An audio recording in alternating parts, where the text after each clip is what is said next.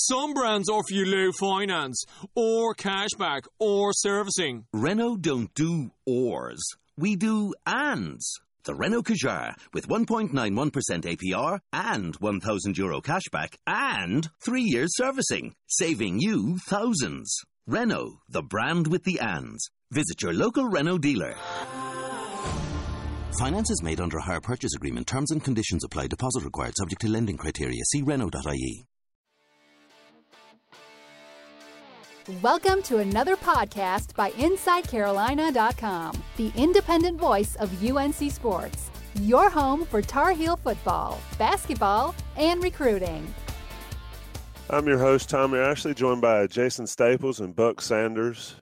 The morning after, I'm going to steal your column title, Buck, for this podcast The Duke Aftermath. Carolina falls to Duke at home 27 17, goes to 1 and 3 on the year with Georgia Tech looming on the horizon. Buck, I'll just go to you first. I mean, this season's in dire straits at this point. Losing to Duke is never good, uh, no matter what the record. Your overall take on what you saw on Saturday? Well, I think it was kind of a, a tale of two sides of the ball, really. And I think we could go back to one of the topics of conversations we had earlier in the week, which was given Duke's gaudy defensive numbers, are they really as good as those numbers suggested?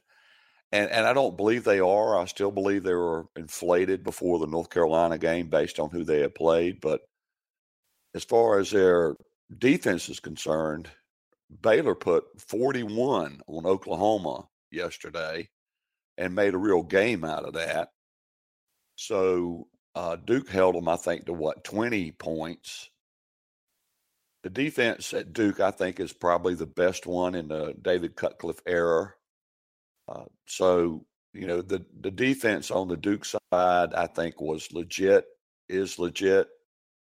How really good that'll hold up over the course of a season, that's hard to pinpoint because, you know, an injury here or there, one or two people go down uh, it changes the whole complexion of the game, as we've seen with North Carolina.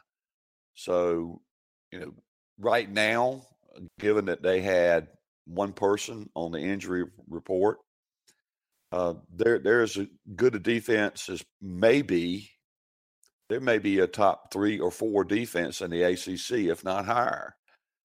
So you know that's that's one side of the equation. On the other side of the equation, I thought North Carolina's defense played very well. Uh, they had a few breakdowns.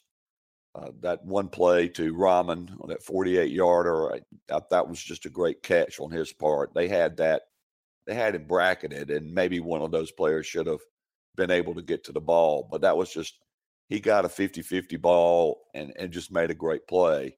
The touchdown to the tight end early on, I don't know if that's a linebacker issue or a secondary issue. I've heard it both ways. Uh, I, haven't looked at the tape, and even if I did, again, I'm not Jason Staples. I wouldn't be able to break that down. That's a, a task for Jason, uh, maybe in over the next couple of days.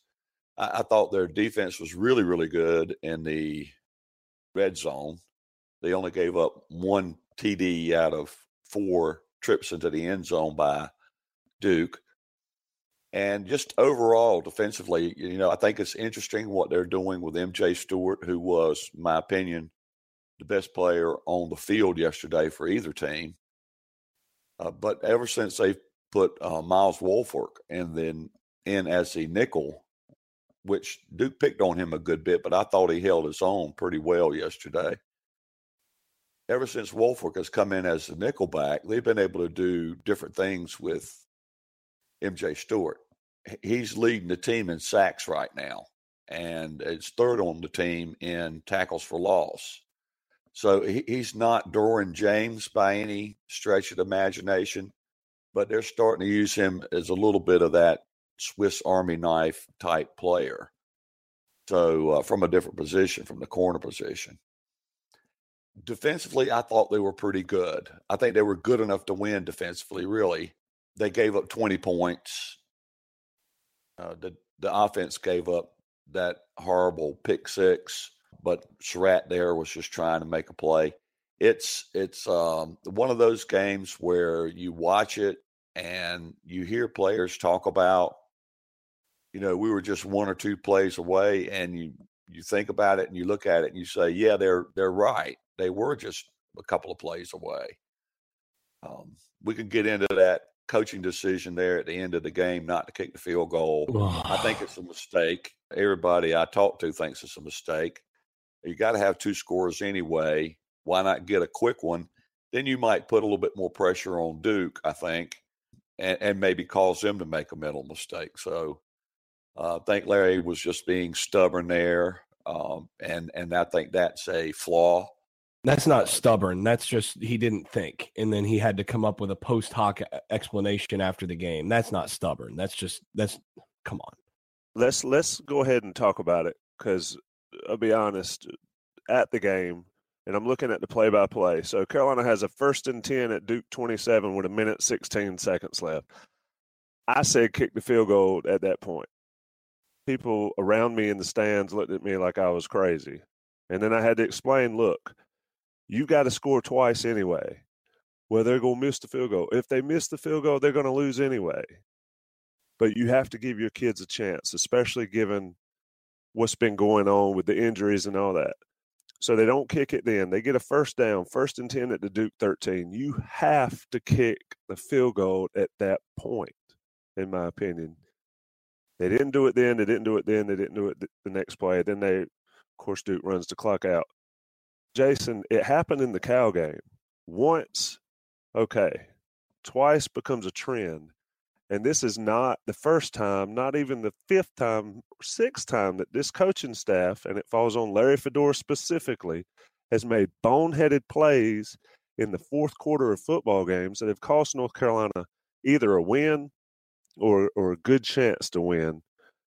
Yesterday is a rivalry game. I get it you want to stick it in there and then play for the field goal to tie. Give me some rationale as to why, in my opinion, the staff let these players down. And I'll ramble on a little bit more. We talked a lot last week. Mike Ingersoll, EJ Wilson talked a lot last week about the players and not getting it not giving enough. They gave enough on Saturday against Duke to at least have a chance at the end. And I felt like Fedora and his staff, whether it's harsh or not to say, I felt like they took it away from the players to give them that opportunity. Your take? Yeah, you know, question uh, what was the spread again? It dropped. Yeah, it, it dropped, you know, uh, but you know, let's say you got in midweek, it was something like three, three, three and a half, right? Uh, it was three, and then it went to one. Okay, so if it was three, and maybe if you just score a touchdown at the end, you know, then then you you've covered your spread. I, it's it's really it's really hard to explain. Yeah, I don't I don't know that's what was going on, Jason, but okay. Well, actually, I will say that there that some coaches actually do. Uh, you know, there there is awareness in the coaching fraternity that if you lose a game but you at least cover, then your boosters are less unhappy because they didn't because the the the, the sporting gentlemen among them who are likely to have uh, bet on their own team are are they didn't get a double loss. So I mean that is something that I'm, I'm I've been told before some coaches are aware of. I'm not saying that that's necessarily the case here, but that's uh, uh, like I'm searching for a, a logical explanation because Fedora certainly did not give one in the post game. Uh, you know, Tommy, you're completely right that if you want to win that game, once you get into very obvious kicking range where your guy's basically kicking an extra point and you got a minute and 15 seconds left, you kick the you kick the field goal now. Because if you if you don't maybe you take it maybe you take a quick shot or two at the end zone. But what you don't do is you don't throw short of the end zone. You don't throw, you know, and, and let let clock run at that point because you know you, you're in position where you can go ahead and get those first three and you can go. But th- they didn't do that and then the thing that's just completely inexcusable is you're on fourth down with what was it, 13 or 14 seconds left? And they had 34 seconds left on third down. Yeah, but I'm talking about well, fourth down. I mean, on fourth down, according to the game clock, looking at the, and I haven't rewatched the game. They had 34 seconds left on fourth and 12. Yeah, on fourth and 12, you know that you're unlikely both a touchdown, as was shown on the three previous plays, and you're l- unlikely to get the first down because it's fourth and 12. So the only thing that gives you a even a semblance of a chance to win that game is to kick the field goal because you need it anyway and to take your chances on the onside kick. That's the only way. I mean, that's just straight arithmetic. I mean, a third grader could get that. And that's the part where I there's no explanation for why no no no good explanation for why at that point you say, yeah, you know, well, I just thought we could put it in the end zone. I thought our chances of getting a fourth and 12 were better than our chances. Okay, so our chances of getting of scoring a touchdown on fourth and 12, then getting a, a, an onside kick, and then kicking a long field goal were better than our chances of kicking a field goal now, getting the same onside kick we'd had to get anyway, and then managing somehow to get a you know get a throw into the end zone for a touchdown. It, it's just it, it, there's no rationale, no no good reason behind it. It's not stubborn. It's just stupid. There's a difference between stubborn and stupid, and that this one I don't get at all. And and Buck, people are saying somebody said to me leaving, oh, they've got so many injuries, you can't blame them for that. That play calling at the end has nothing to do with injuries. In fact, it makes the injuries make it even more obvious to try to scheme something to get your kids in position to win. And I can already hear the responses on this podcast. Larry Fedora didn't tell Chazz Surratt to check down and throw short of the end zone. Even more reason you kick the field goal as a coaching staff because you have to put your guys in position to win. Surratt did the best he could against the Duke team that does a lot of things to get into the heads of a young quarterback. That's what Cutcliffe does. That's what Duke executed perfectly. So on the other side of the field, as a staff, you have to counteract that to give your guys a chance. And I'm just not seeing that. And I did not see it for sure yesterday in the fourth quarter, which is the fifth straight game Carolina's led going into the fourth quarter including the Stanford Bowl game, and they have one win. But your take. Well, what what what is there to have a take about? I mean, you're you're right. I mean, you in that situation, you kick the field goal and you move on and live to fight another day. Hopefully, you can get the the the field goal, the, the onside kick, and then take a few shots at the at the end zone. The other way around, you, don't you know you've got the field goal. You don't know you've got the touchdown. So why not take what you have and then hope for something better next time around? You never know. You can get a, a pass interference call. You can, you know, connect on one of those red Ratliff bombs they had at the end of the first half. What did he catch? Like three passes of about 40 yards down there or something on those those last two drives. So yeah, um, you know, I think you're right. I don't think there's much to argue about there. So um, I think we probably plucked all the feathers off of this turkey. I don't disagree, Jason. I just had to get off that soapbox because that that a, a coach's job is to put his players in position, whichever players they are. And Jason, let's talk about these injuries. Toe Groves works his way all the way back some debate whether he should have played, should not have played. He played and gets hurt again. Austin Proehl gets hurt on another freak Mack Hollins type injury. And then Tyler Powell goes down in the scrum over there. I mean, I know you keep saying Florida State in 2011 injury bug was similar, but I tell you what, there has not in my lifetime have guys just dropped like they have for this North Carolina team the reasons we can get into. I, I don't think there's any rational reason, but maybe there is. Jason, your thoughts? You know, um, he, this is an interesting thing because a number of people on the board, social media, and otherwise have asked about, you know, it's been strength and conditioning. You know, couldn't they have conditioned these guys better in the off season? Is there some? And I kept saying no, they're they're doing you know industry standard stuff. But there is something that that came up. I, I was talking to somebody very close to the situation yesterday who made a point to me that I I, I was less aware of before talking to this person uh, who said, you know, there's there's there is one thing. There's a problem and that's specifically that this uh, that that they're asking these guys, they're having these guys in season. So this isn't this isn't preparation.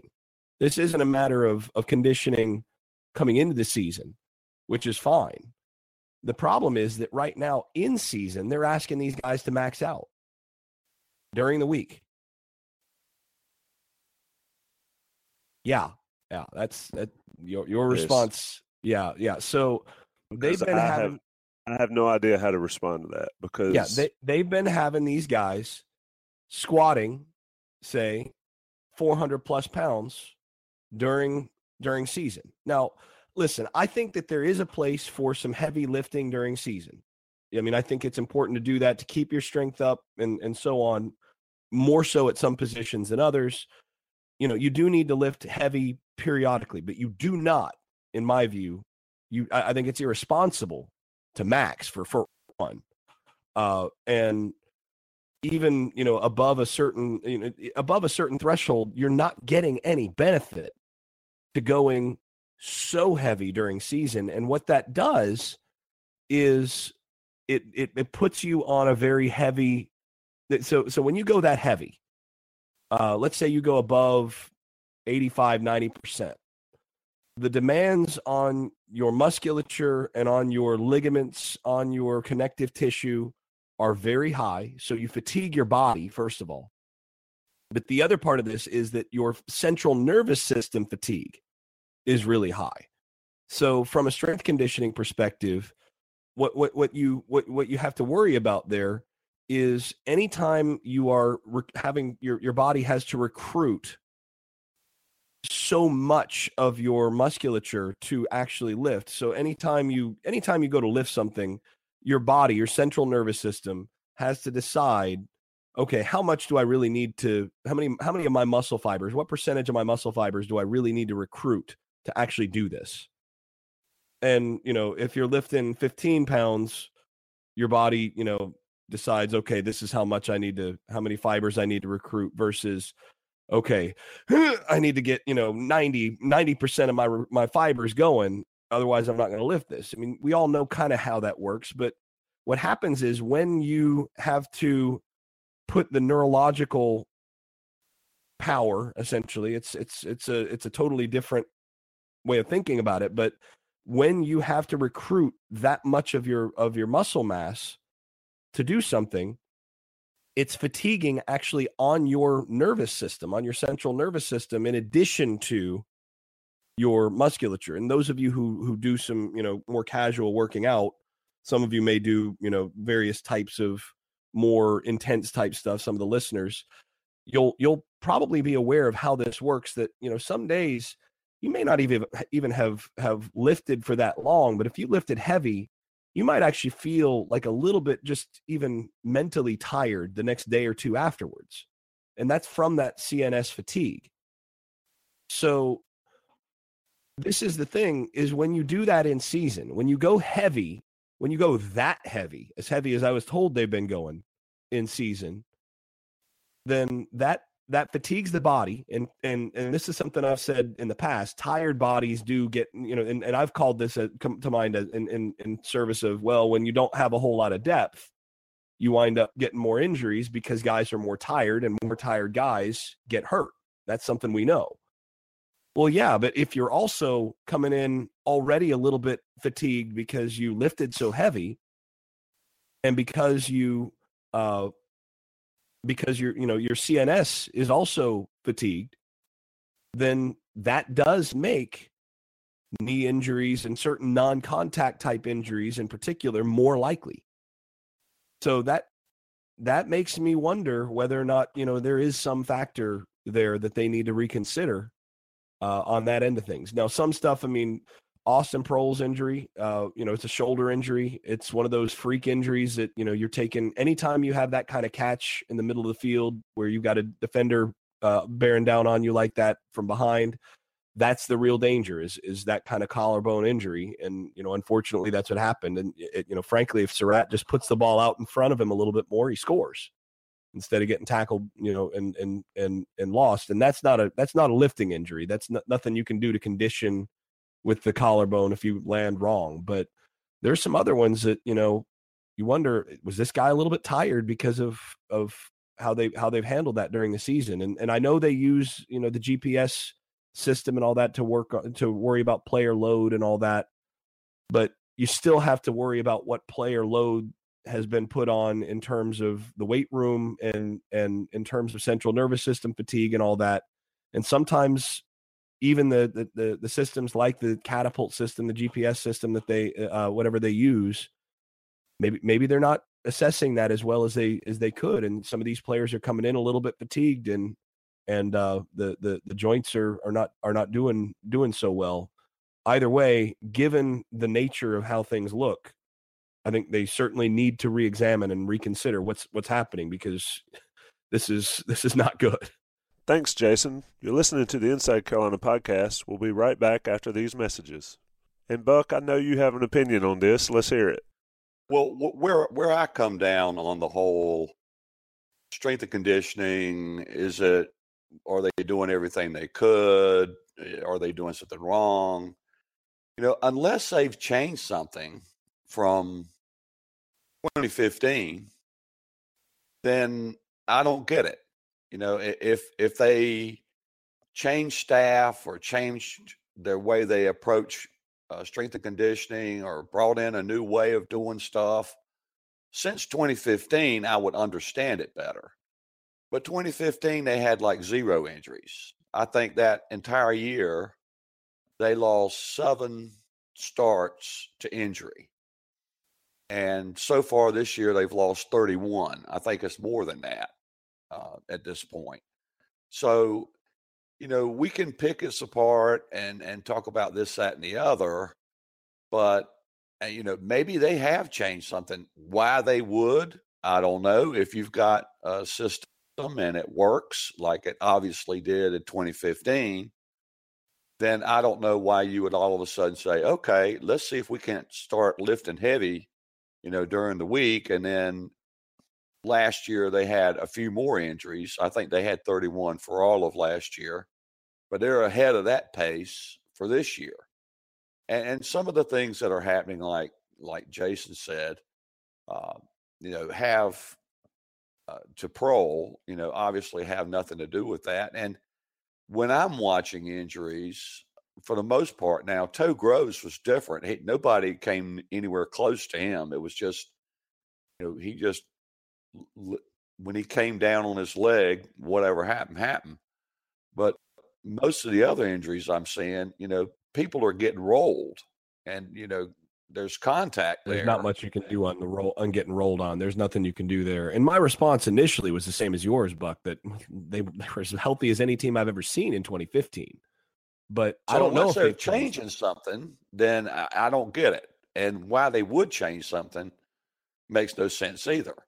So yeah, I I, yeah. I, don't know, but I do know that the person that I talked to brought it up, and this is somebody that I think knows, you know, a decent amount in terms of this, and and it's somebody who does have some idea of what was going on in 2015 as well. This person was saying, you know, I think they maybe they've been lifting too heavy during the season.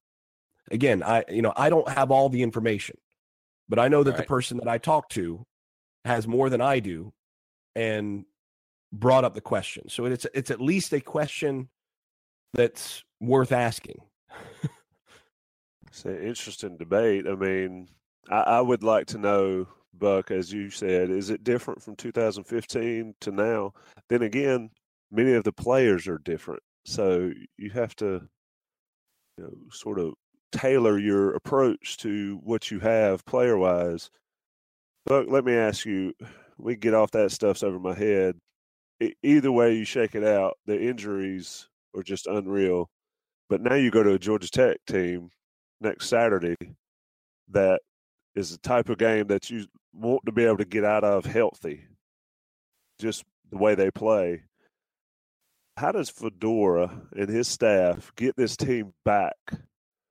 I've seen some tweets from the players, you know, we're going to get this figured out. Stay with us, we'll get it going. But in reality, how tough is it on a staff? And Jason, I want your comments after Buck to rebound or have your players rebound and get back at least if not physically ready mentally ready to continue going because after all we're still in september and this season's already been as long as i can recall for north carolina thus far well uh, the good news the good news about playing georgia tech is that instead of worrying about you know what do you what you're going to look like going into the game you're already beat to hell to start with. So what else have you got to lose, actually? So I, I say that kind of tongue in cheek, but you know, Fedora addressed it a little bit in his press conference when he said that you know we're not going to let Duke beat us twice, or we're not going to let one loss, you know, be two losses. And you know, I'm not around the team on a daily basis. You know, uh, probably Ross or Greg will be somebody we can check in with during the week.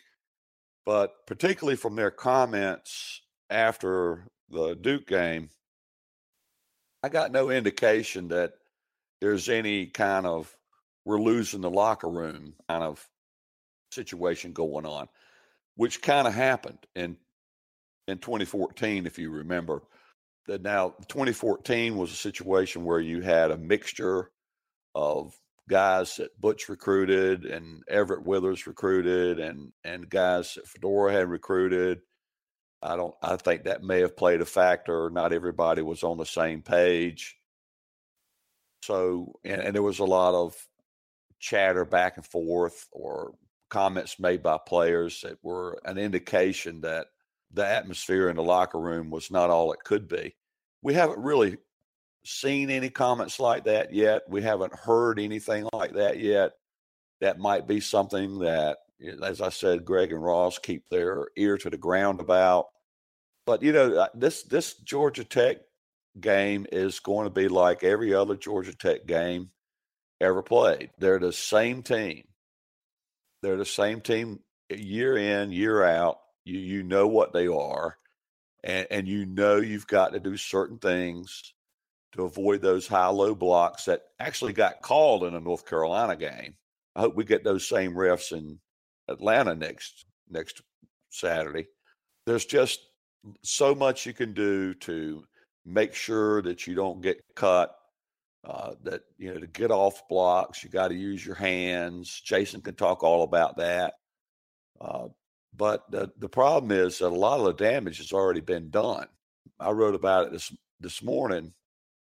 Of the seven top receivers they had last year on the 2016 team, not a one of them are on the team anymore. The the two that came back really, the two leading ones are Proehl and Jackson. Jackson we know is gone, and we're pretty sure Proehl is as well, unless you come back from a broken clavicle. You can, uh, but it's, it's eight it's eight weeks at, at best before you're really doing anything. He's he's it's probably pretty close to the season. So their leading receiver right now is a guy that caught three passes last year. So there's just they're extremely inexperienced now in, in, on the wide receivers.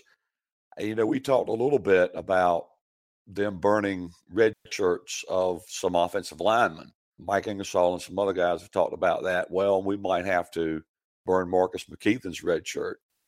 But now, are they going to have to look at JT Coffin? Uh, are they going to have to look at Totman?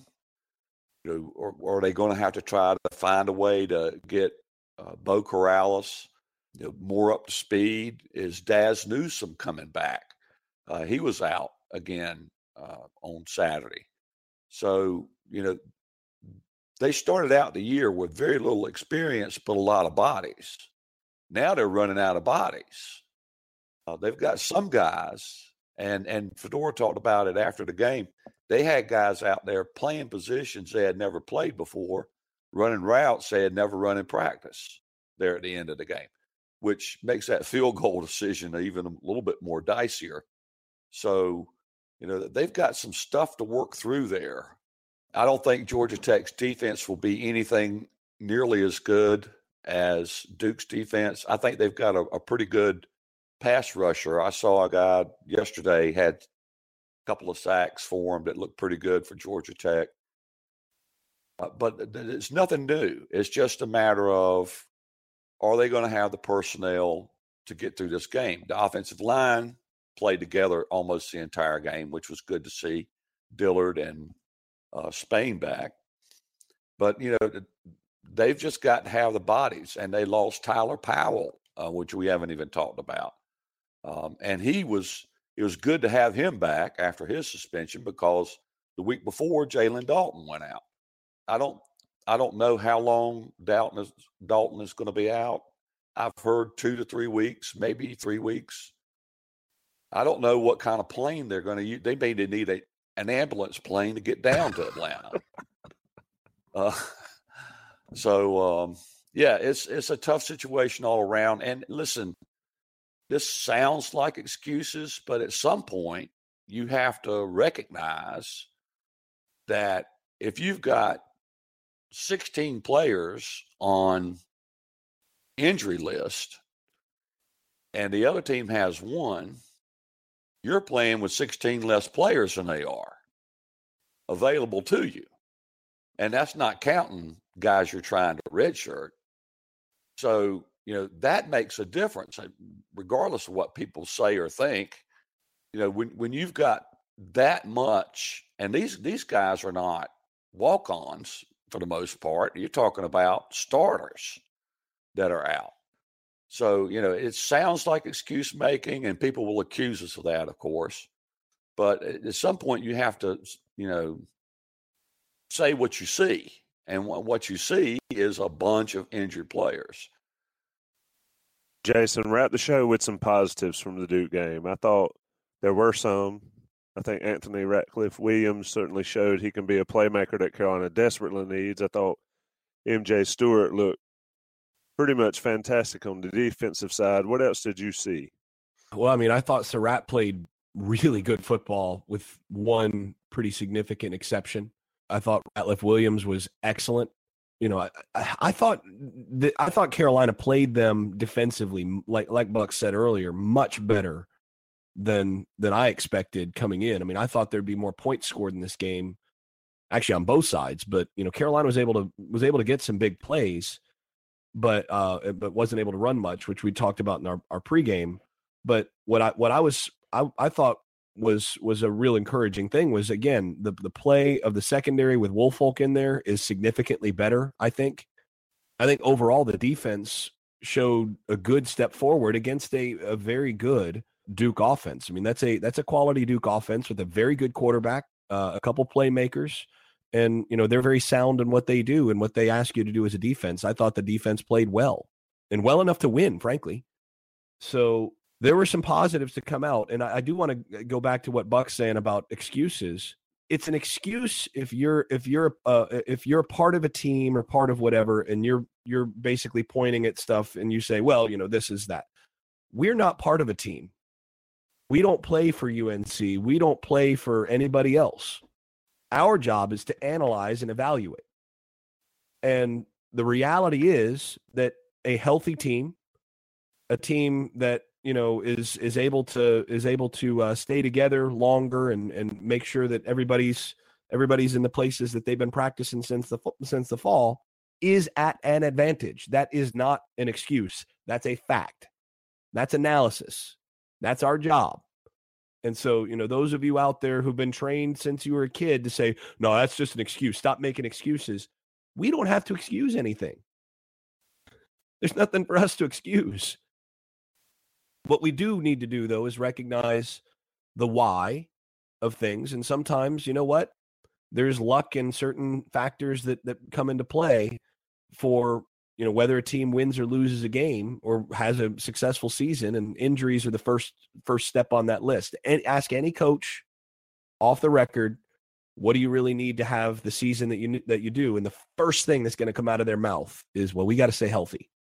Well, so I know that's not the most positive thing, but uh, but again, I think that there that there that there has been some some growth on defense. I thought they uh, they played with discipline. I think you know Carolina has found a quarterback, and that quarterback can can do all the things that you really want uh, in the Carolina offense to be able to win.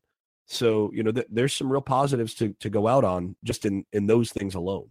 Good stuff there. I agree with most all of it, but great having you on the podcast. Uh, but like you say, we've plucked the feathers off this one. We'll look we'll look ahead to Georgia Tech in our later podcasts. Buck and Jason, thanks for getting with me on early on a Sunday morning. As always, we'll talk to you guys soon. Jason, continue to get well. Yeah, enjoyed it, guys. Feel better, Jason. Appreciate it.